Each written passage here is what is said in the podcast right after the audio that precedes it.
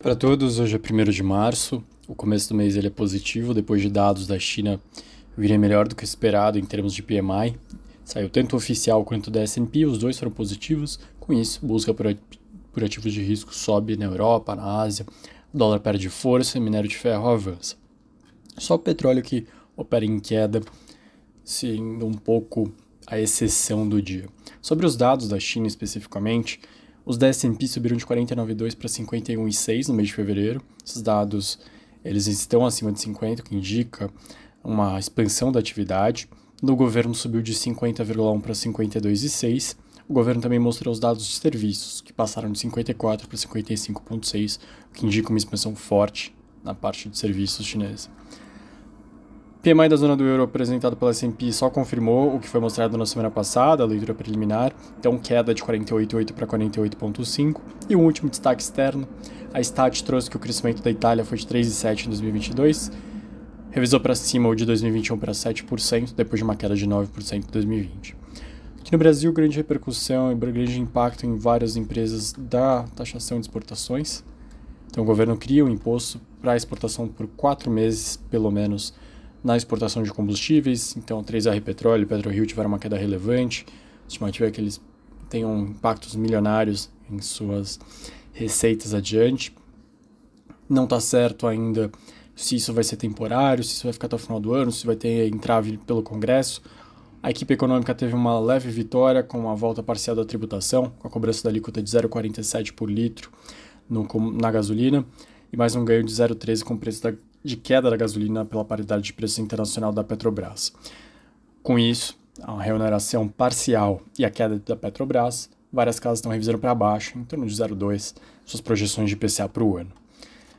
Ontem também na coletiva de imprensa, o Haddad, ministro da Fazenda, ele criticou bastante o Banco Central, ele cobrou o Banco Central a cortar juros, falou que está fazendo a parte dele, que isso está em linha com o que foi dito na ata do Copom, porém a leitura dos investidores do mercado financeiro é que não. Que o ideal é você apresentar uma regra fiscal crível, que não seja tão flexível, e isso sim seria, seria uma condição necessária para você possibilitar o corte de juros do Banco Central em breve. Sobre outros destaques internos, os ruralistas estão se organizando para criticar a reforma tributária. Eles entendem que existe uma narrativa errada de que o agro é subtributado, que eles pagam muitos impostos e que eles não concordam com a proposta, o esboço da proposta que aumentaria os tributos sobre o setor. Um destaque corporativo, Iguatemi trouxe resultado bem forte, bem recebido pelos analistas, no critério ajustado, o lucro líquido do Iguatemi chegou a 122 milhões de reais, o que representa um salto de 10 vezes na mesma base de comparação anual. O EBITDA ajustado foi de 203 milhões, aumento de 35%. Alguns destaques específicos, ele fechou com uma dívida líquida de 1,1 bilhão e uma alavancagem de 1,79, bem abaixo de outros setores, setor de shopping. O custo médio da dívida estava em 106% do CDI.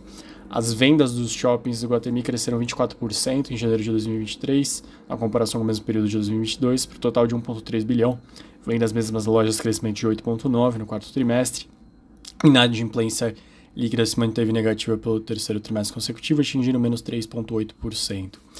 Dois destaques é, mais específicos, um que não agradou tanto, a ocupação dos shoppings não cumpriu o guidance, cresceu de 92% para 92,9%, ficou abaixo do patamar de 95% previsto pela empresa. Um outro destaque negativo, a empresa falou que foi afetada pela Copa do Mundo e pelas eleições no último trimestre do ano passado. Lembrando que hoje a gente tem balanço da Petrobras, balanço da PetroRio, a gente vai ter o PIB do último trimestre do ano passado. Então a gente tem um começo de mês bem agitado aqui no Brasil. Qualquer dúvida que vocês tenham, só entrar em contato. Um ótimo dia para todos.